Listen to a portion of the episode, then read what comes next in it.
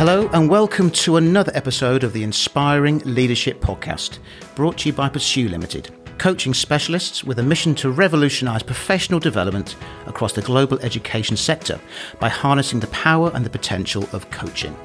My name is Nicholas Mackay, professional certified coach and director of Pursue, and I'll be your host as we aim to bring you some of the best thinking in education and beyond, gaining insights into inspiring leadership.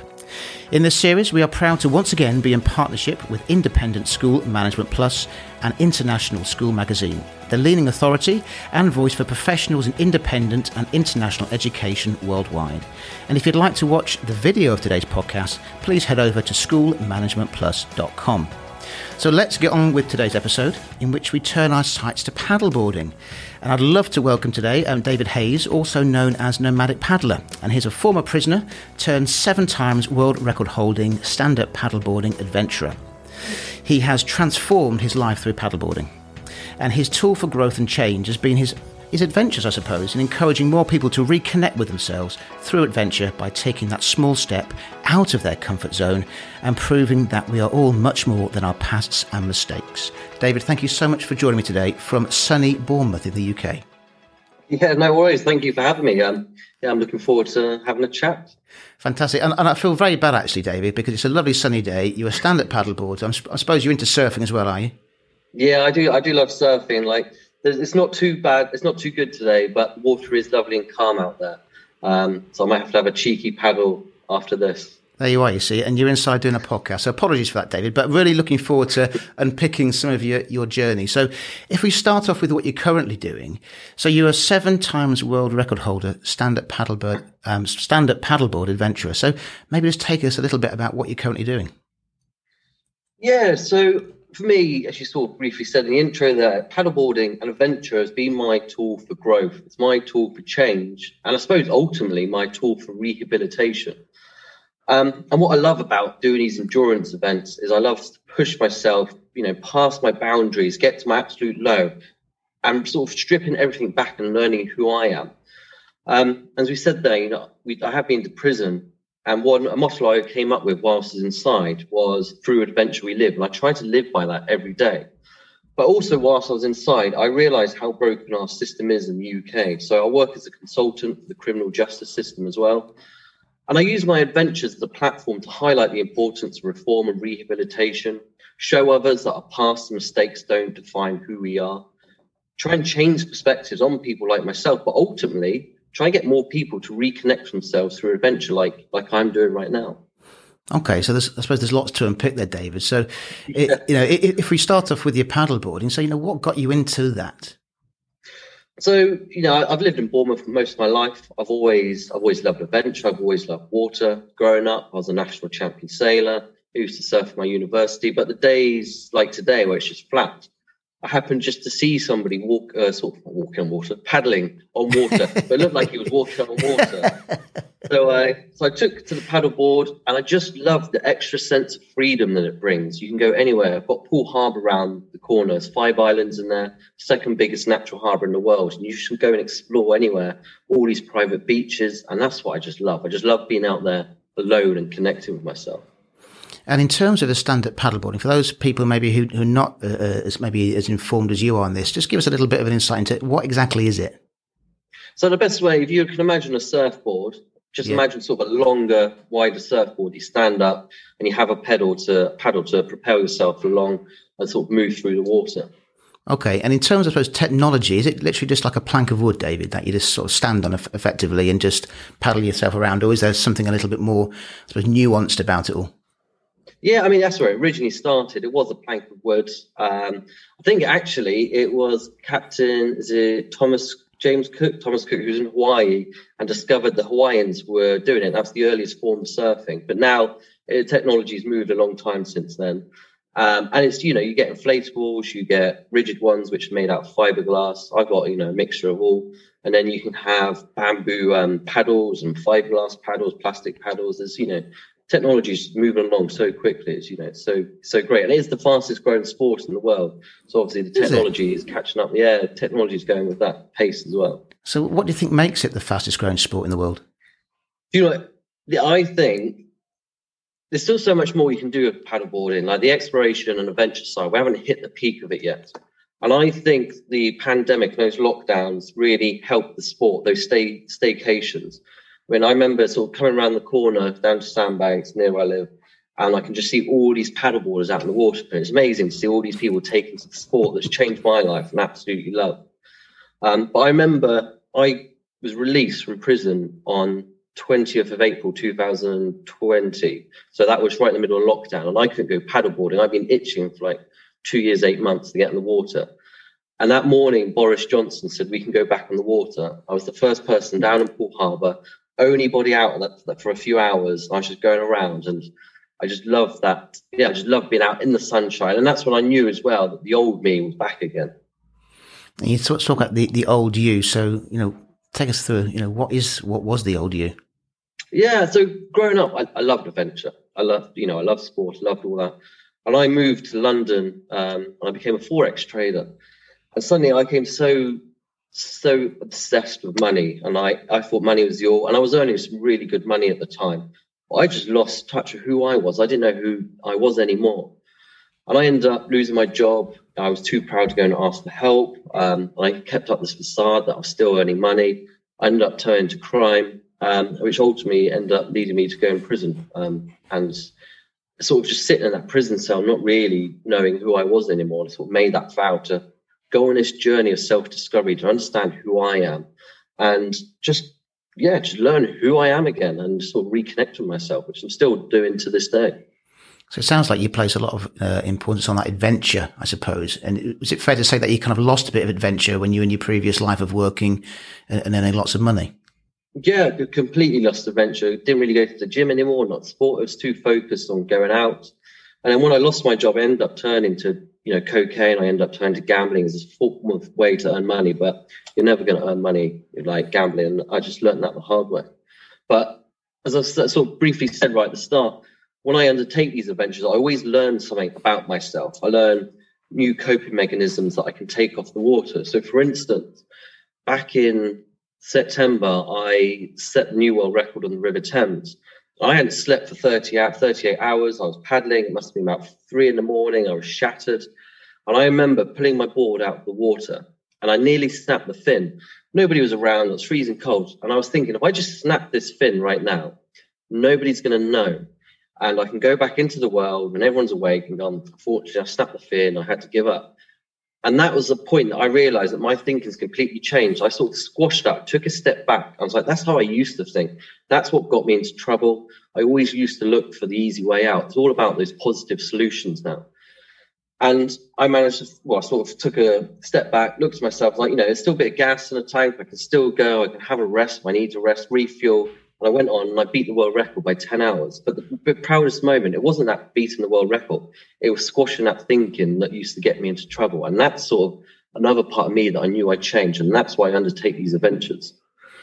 I suppose it's interesting you say about squashing that bit of you that maybe you wanted to leave behind. So I suppose going forward, how do you ensure that you continue to do that, David? Yes, I mean, I've done adventures since, and there's other things that have come up. And again, I, you know, these, I suppose these little demons inside me are niggling away, and I can grab them and I recognize them. I think that's part. And I think I know that I now have developed this growth mindset. So if I do come across any difficulties, any challenges in the real world, I know I've faced these challenges on the water. I've had these demons niggling away and I've managed to squash them. So it's just reverting back to that thinking when I was that low point on the water and just thinking, how did I do? What did I do to get around that? And then just bring it into my everyday life and again, just squash it. I suppose it's a little bit about, around that self-awareness piece, isn't it, David, in terms of recognizing when that happens and, and said reframing it, as you said.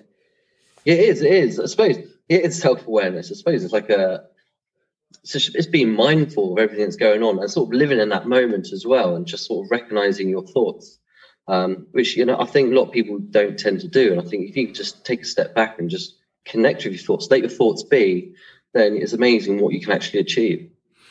And in terms of your, your world records, you've got seven. Yeah. Right? That's a bit, it's a bit greedy, David, isn't it? Yeah, most paddleboarding world records held by one person. So, are you going to be? And when I was, when I kind of set this up with you, because I was really intrigued by your story, I was thinking world records. I mean, I used to love at Christmas getting the, the Guinness Book of Records, it's one of those yeah. things, you know, I used to flick through it when I was a, a young lad looking at all these different things. So are you are you in the Guinness Book of Records as having all these records? Or? Not yet. So they, they sort of, they, not everybody has a Guinness World Record will go into the Guinness Book. They right. pick and choose. But I've got a, a new challenge coming up, which I launch in May, which I'm hoping will get me in the book. So the plan is to attempt thirty-three world records on thirty-three lakes across Europe in sixty-six days. Um, so I'm hoping that might get me in the book. I'm not going to stop until I'm in that book.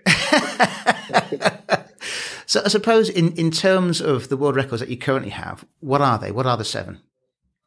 So the first one is, so the first four, which I came up with actually in prison, um, which kept me going. It was to paddleboard the four longest lakes in the U K in four consecutive days. And I came up with this idea to give me sort of drive and purpose whilst I was in prison. I remember telling the people around me that I've got this idea to paddle these four longest lakes, and they used to shut me down. It's like, you're a prison number, you know, and you'll always be a prison number. And I thought in that moment, that's when I realised that I'm much more than my past. I'm much more than my stakes. And yes, you know, I have been to prison, but this isn't my defining moment in life. So I had this real fire in me to go out, and when I could, to go and paddleboard the four longest lakes, so the one in Scotland, England, Northern Ireland, and in Wales. I then, because I didn't re, re, reach my target for charity, the money I was trying to raise, I sort of made a vow, if people couldn't help me, then I'll go and paddleboard the River Thames, which I did. I then thought, well, why, if I've done the four longest lakes in four countries, why don't we try and do the longest lake in every country in the world? So I went off to Southern Ireland. I've then done that. I was then offered to go to Loch Ness, which I did two weeks ago. And then I'm going to go across Europe in a couple of, or yeah, in eight months, just over a month's time, and attempt thirty-three lakes. And it'd be great to then go into Asia, into Australasia, Africa, North America, South America, and attempt the longest lake in every country in the world if possible.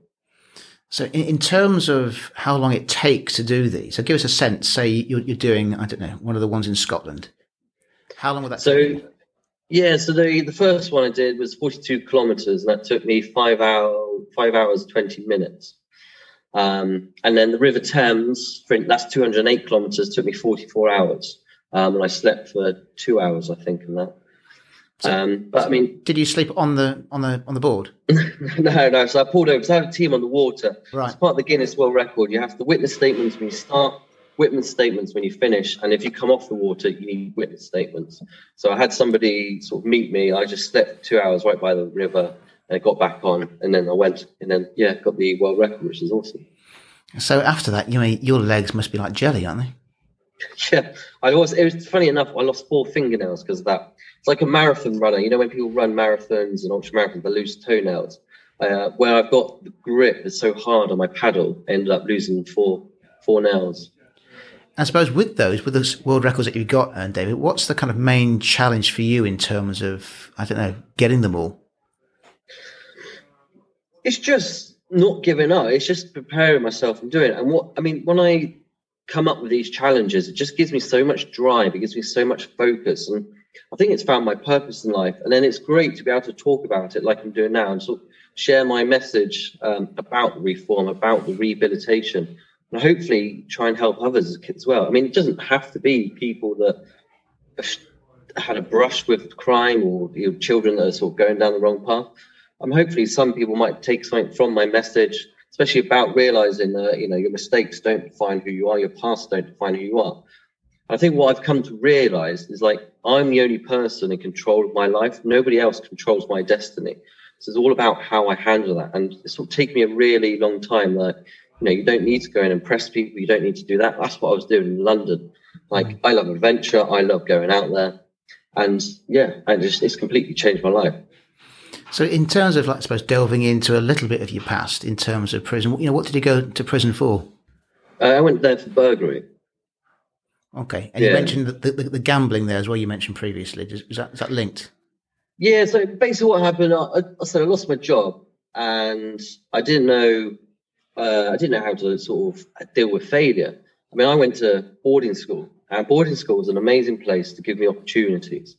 And I took those opportunities, I embraced them. But where you live this sheltered life at boarding school, it never gave me the tools on how to deal with failure. So when I came out and I was living in London, um, the first failure came came up And I didn't know how to deal with that. I didn't, I've never really had support from my family as much. They've always been there, but I've never relied on my family. So I didn't know where to turn. I ended up turning to gambling. Um, I moved some stolen goods, which I, um, yeah, which ended up getting me in trouble. And I was told I was going to jail, I was going to jail, I was going to jail. And then when the time came for me to go to court, I just disappeared for five weeks. I vanished off the face of the earth because I sort of exposed, I had a mental breakdown. I didn't know how, what to do. I didn't tell anybody. And in those five weeks, I ended up turning to the burglaries, um, which then got me my prison sentence. And how long were you in prison for? Um, so, well, I've done two sentences, which we'll I'll go into in a moment. So in total, the first one was three years. I did a year and a half. Um, and whilst I was serving my first prison sentence, I was so focused again on getting back out there, earning money, not trying to learn who I was. So I got released from prison. I started my own business. It all went really well. Got into a relationship, which then turned quite toxic. Still not getting a handle on my mental health. I ended up spending all my company's money. I had to turn back to the drugs, debt collectors at the door. And unfortunately, I went back to the burglary. And then got my second prison sentence, which was a lot longer this time, five years, four months.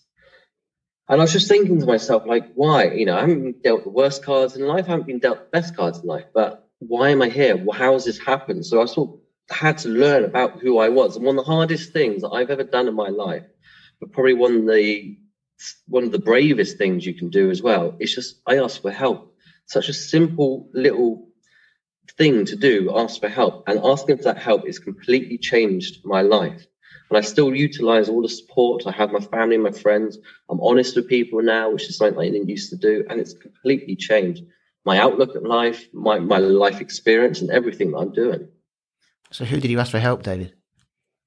Just like anyone that's around me. So the one of the main people that helped me was a woman called Doctor Sarah Lewis, who I met inside. So she is a criminologist. She's gone over to Scandinavia and just see how those prisons in Scandinavia have changed. So like, all changed the, the criminal justice systems. Their reoffending rate's so low. So she's trying to take their model, bring it over to the prison I was in. And I could see the difference that she was making. I just knew I had to get involved with her. When I first met her, one of the things, the strangest things happened to me, which doesn't happen in prison, is she spoke to me as an individual. She saw me as a human being and somebody unique, as she sees everybody is different and unique. And that just completely changed. You know, suddenly I saw hope. I knew that it was change was possible. I knew growth was possible. And I still work with her. I've been out for two years and I work with her to this day. She's my boss. Absolutely love her. And yeah, she just, it's amazing to see what she's doing and the difference she's making. So what was it about her approach that really, I suppose, appealed to you and, and, and hooked you in? Just the fact she was sort of making a difference. I could see how broken the, the system is. Like I was starting slowly, I was coming out of this dark hole that I was in. And it was just her approach and just a love for life and love for people and seeing everybody as different. We all have our own problems. Some people don't handle them so well. Some people do handle them well, but she just, she just didn't see that and the difference in people. And she treated everybody as unique and special. It's like, I there was, in, for instance, there was somebody that's been in and out of jail like for his whole life, but nobody's ever just seen him as a unique person. His whole life that he's been told he was dirt, he's trouble. So that's how he sees himself. And the moment that Sarah's come along, treated this guy as just a unique person, seeing the skills and the good in him, suddenly he realizes, actually, I do have potential in me. I can change. I can go on to do good things. And that's what I wanted to get involved. I wanted to get involved with her and try and give something back and try and make a difference. I suppose in terms of giving something back, you know, how's that maybe impacted some of the things that you're currently doing? one hundred percent, I think, really has. I mean, I want to give back. I want to help.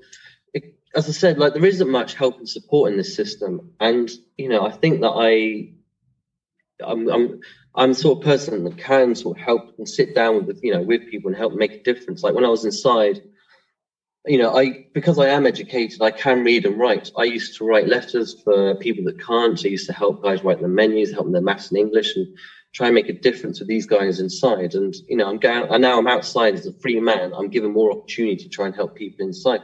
But not just that as well. Sort of kids, sort of disadvantaged kids, kids that struggle with mainstream education or come from broken families. I've started doing some work for them as well, because I think they need a lot of focus as well to, to try and stay on the right track and not go down the path that I've gone down.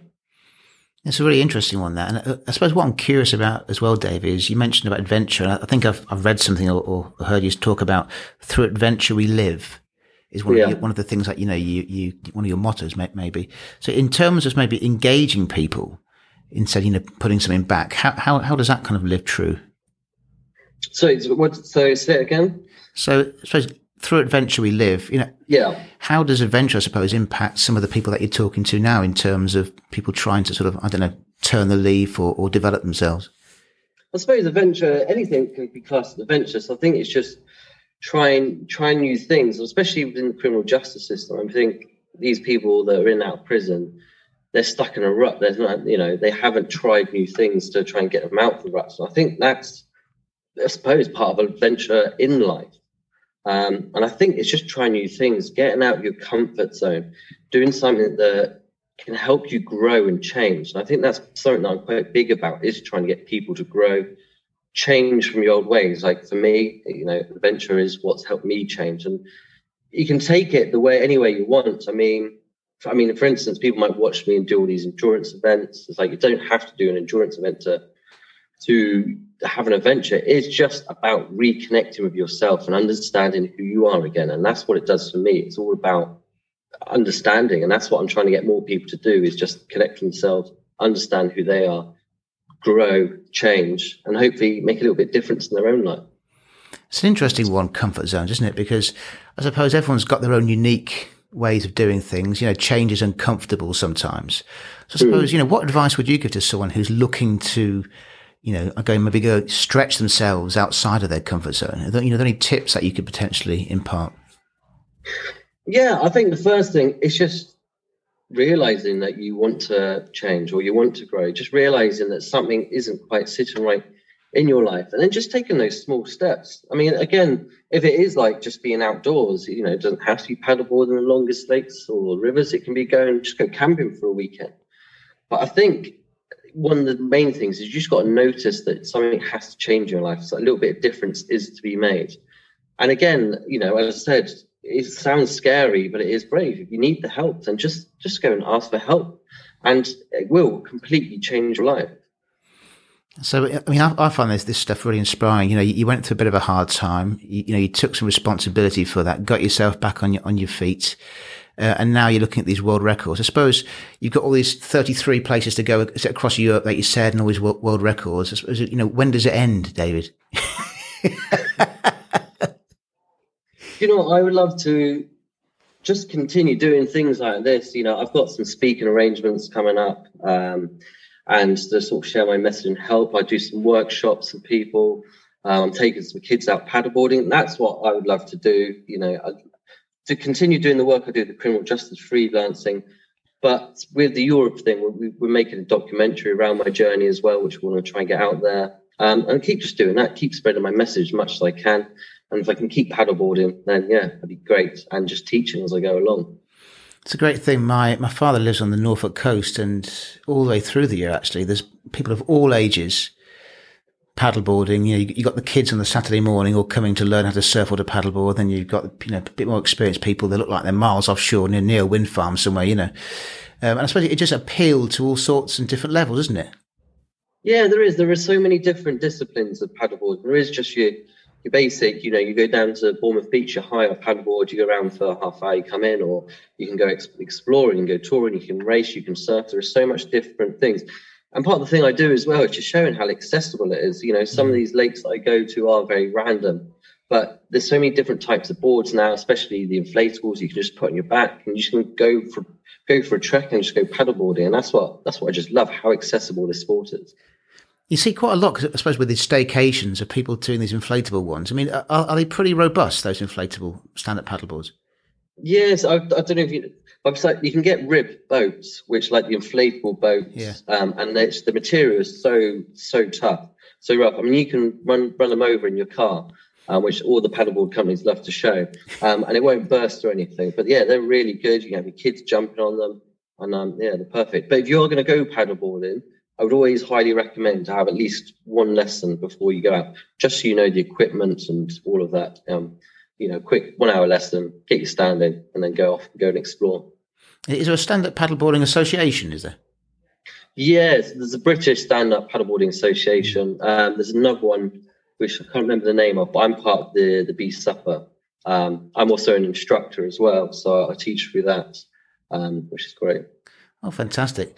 Well, thanks so much for coming on today, David. I mean, we've had a you know great conversation about you know how you got to where you've got to, the world records, stand-up paddleboarding, and I think for, for me, it's this maybe this idea of getting out of your comfort zone, the adventure thing. I, I don't know, that kind of sticks with me a, a little bit in terms of I don't know going back and challenging yourself to, to things that maybe you think are possible. Uh, rather than staying in your comfort zone. And I think that's, that's maybe more relevant now than, especially coming out of lockdown, all these kind of things. People have been cooped up, haven't they, in a way? And it's all getting yeah. out there and, and kind of challenging yourself and, and, and doing things that maybe you haven't done previously. I think that's something, yeah, you should challenge yourself. I think it's, a, it's healthy to challenge yourself. It's healthy to push yourself. And that's how you inspire that growth and change within you to, to go and live a much fuller life. You know, if you keep limiting yourself, you're not really going to em- embrace life and what it has to offer. We're only here once, so we should enjoy it. And, you know, it, unfortunately, it took me two prison sentences to realise how amazing life is and should be enjoyed and lived. And in terms of people, if they're interested in learning a bit more about you, you mentioned the documentary, and, and I know you've got some videos and things out. You know, where's the best place for them to find that information? Um, so, I mean, if you want to contact me or just follow me on social media, it's at Nomadic Paddler. Uh, I do have a website which has been updated, nomadic paddler dot co dot U K. But I'm always, you know, happy for anybody to talk to me, ask me any questions, anything. Or, or if they want to come for a paddle, then they're more than welcome. Down in Bournemouth. Yeah, sunny old Bournemouth. Well, thanks so much for joining me, David. Really, really appreciate your time on this sunny day, and and, and hope to you know keep in touch. And, and I'll certainly pass on your, your details if uh, if anyone's looking for any more information. So, thank you so much for joining me today. No worries. Thank you for having me.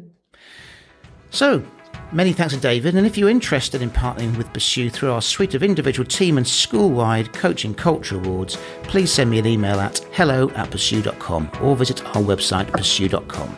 You can also follow me on LinkedIn and Twitter at Nicholas Mackay or Pursue. And if you enjoy the show, please leave a rating and spread the word. We are proud to have developed a truly global and collaborative community. Take care and look forward to speaking to you again soon.